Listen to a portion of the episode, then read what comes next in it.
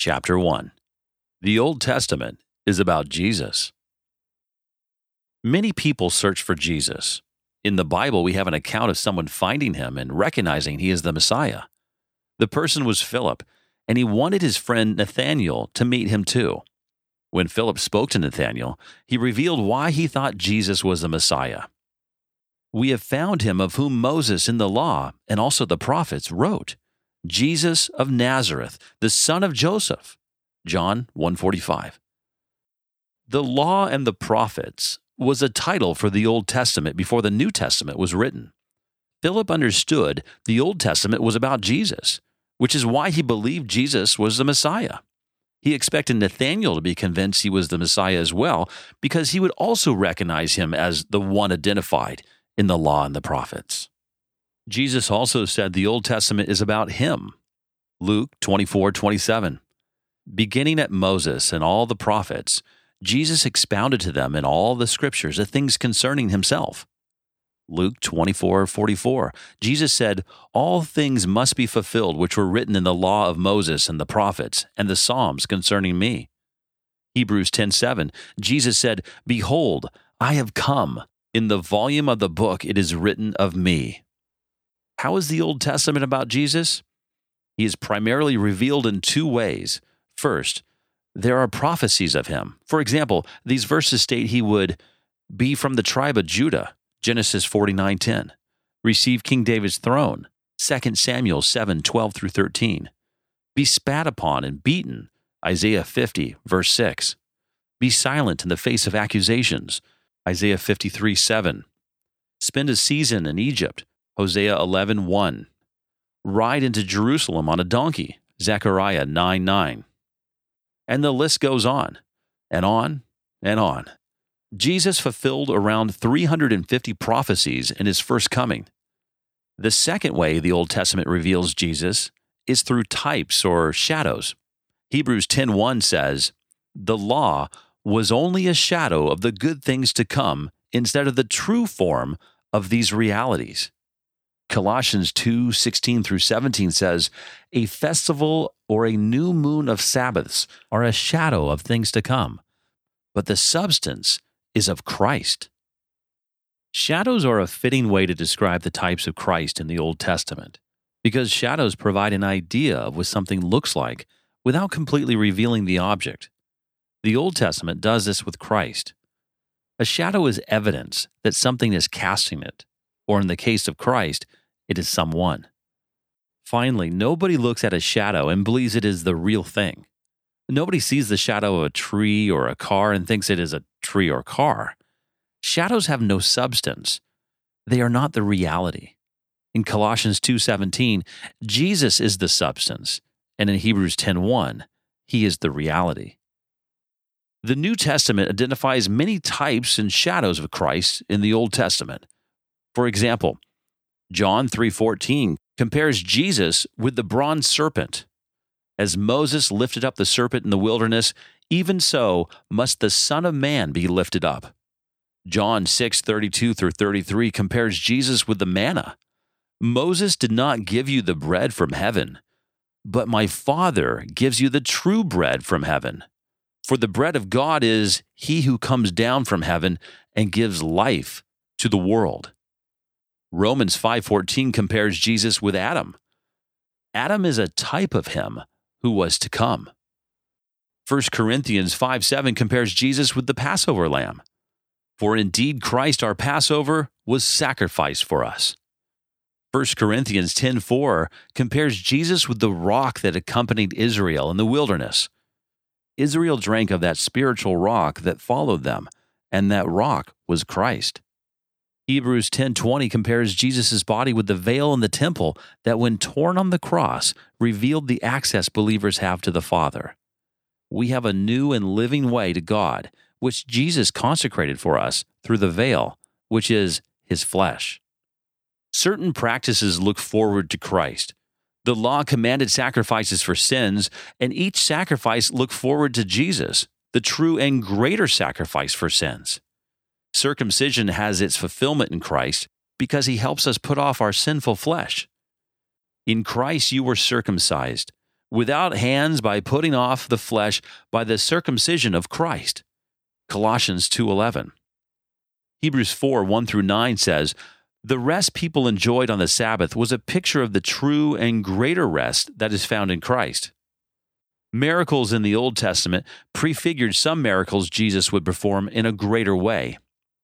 Moses unleashed 10 judgments on one nation, Exodus 7 through 12, but Jesus will unleash 21 judgments on the whole earth.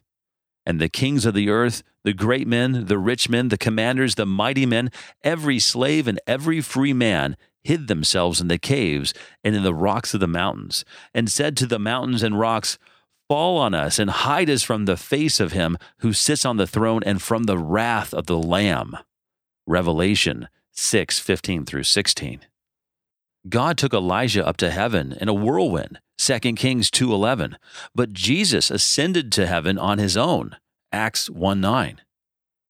Elisha fed 100 men with 20 loaves, 2 Kings 4:42 through 44, but Jesus fed 5,000 and 4,000 men with 5 and 7 loaves, Matthew 14:13 through 21 and 15:32 through 39.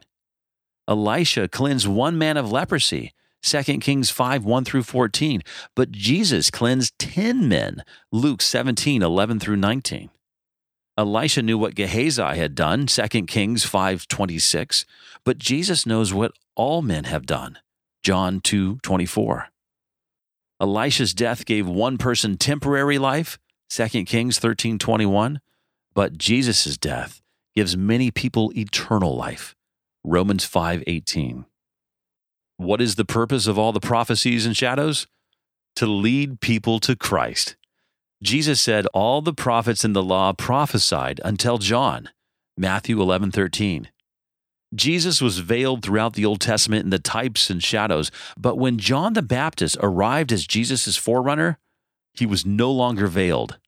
John pointed at him and said, "Behold, the Lamb of God who takes away the sin of the world." John 129 the Old Testament serves as a treasure map. Paul asked a question many people would answer incorrectly. Galatians 3:19a. What purpose then does the law serve? Typical answers would be something like to show you how to be a good person or to help you get to heaven. The law serves the opposite purpose. Instead of showing us how to be good, it shows us we are not good. When we become familiar with the law and see what it requires to be good or righteous, we see we have sinned and fall short of the glory of God. Romans 3:23. Galatians 3:19b, it was added because of transgressions till the seed, Jesus, should come. The New Testament was written in Greek, and the word for transgression is parabasis, which means going over. People transgress when they know where God has drawn the line, but they step over it anyway. Although people can only transgress if they know where the line is drawn, the law reveals the line, and thereby also our transgressions. Romans 3:20 says, "For by the law is the knowledge of sin." The law helps us see our need for a savior by revealing our sinfulness to us. When we look at the standard the law sets, we see how far short we fall from keeping it. Romans 5:20 says, "The law entered that the offense might abound." This does not mean God gave the law so we would sin more. Instead, God gave the law so our sins would become clear. They would seem to be abounding or springing up around us. In Romans 7 7, Paul said, I would not have known sin except through the law, for I would not have known covetousness unless the law had said, You shall not covet. Paul did not know he was sinning until he learned the law said not to covet. We naturally think we are good. Proverbs 16:2 and 21:2 say, "All the ways of a man are pure in his own eyes." And Proverbs 30:12 says, "There is a generation that is pure in its own eyes, yet is not washed from its filthiness." How could filthy people think they are pure?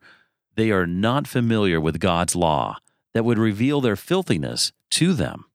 Jeremiah had one of the most painful ministries in Scripture because he addressed sinful people who thought they were good. Notice his and God's efforts at reaching them. Jeremiah 2:23. Jeremiah said, "How can you say, I am not polluted, I have not gone after the Baals? See your way in the valley, know what you have done. You are a swift dromedary breaking loose in her ways."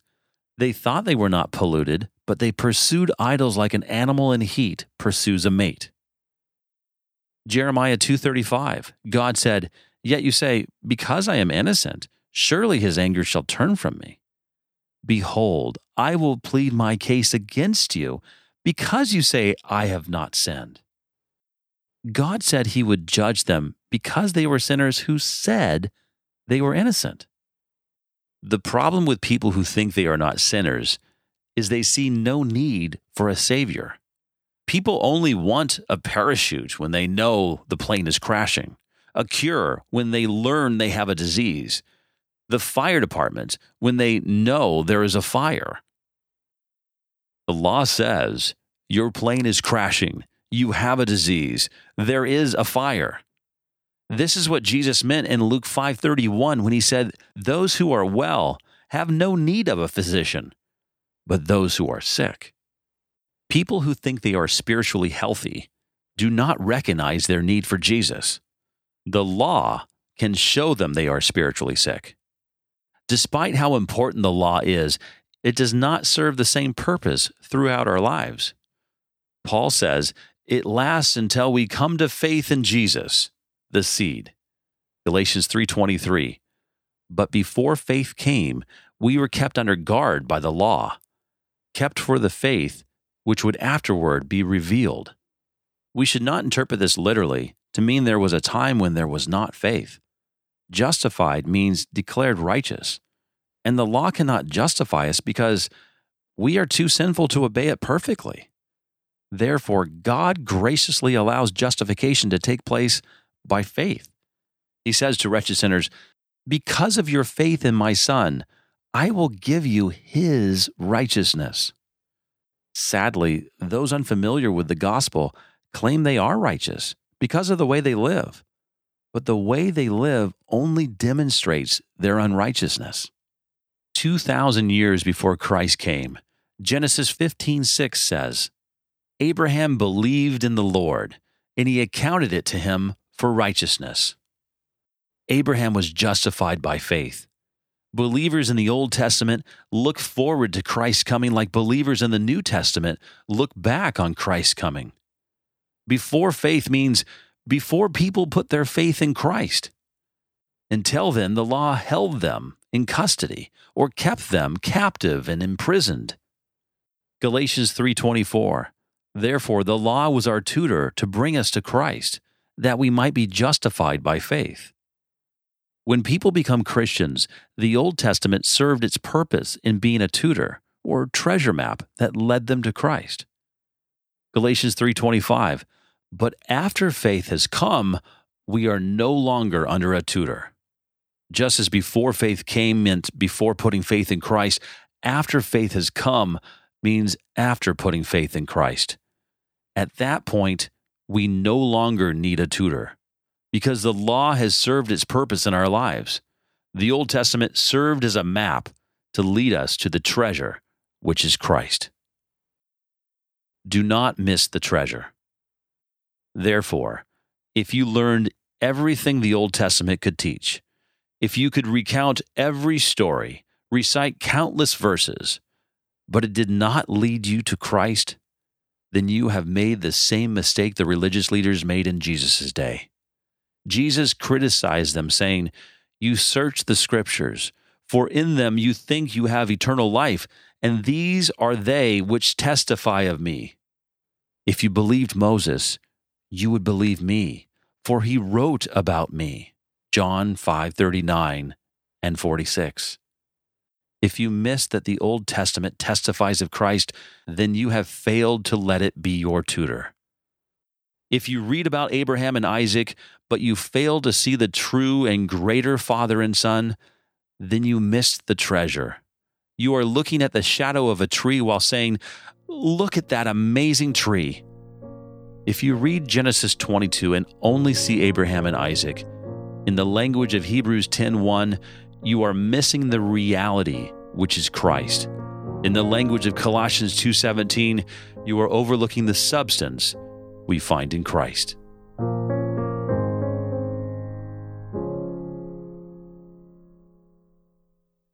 Questions. Number 1. Why did Jesus say the Old Testament is about him? Number 2. Why is it fitting to call Old Testament types of Christ shadows? Number 3. What purpose or purposes does the law serve?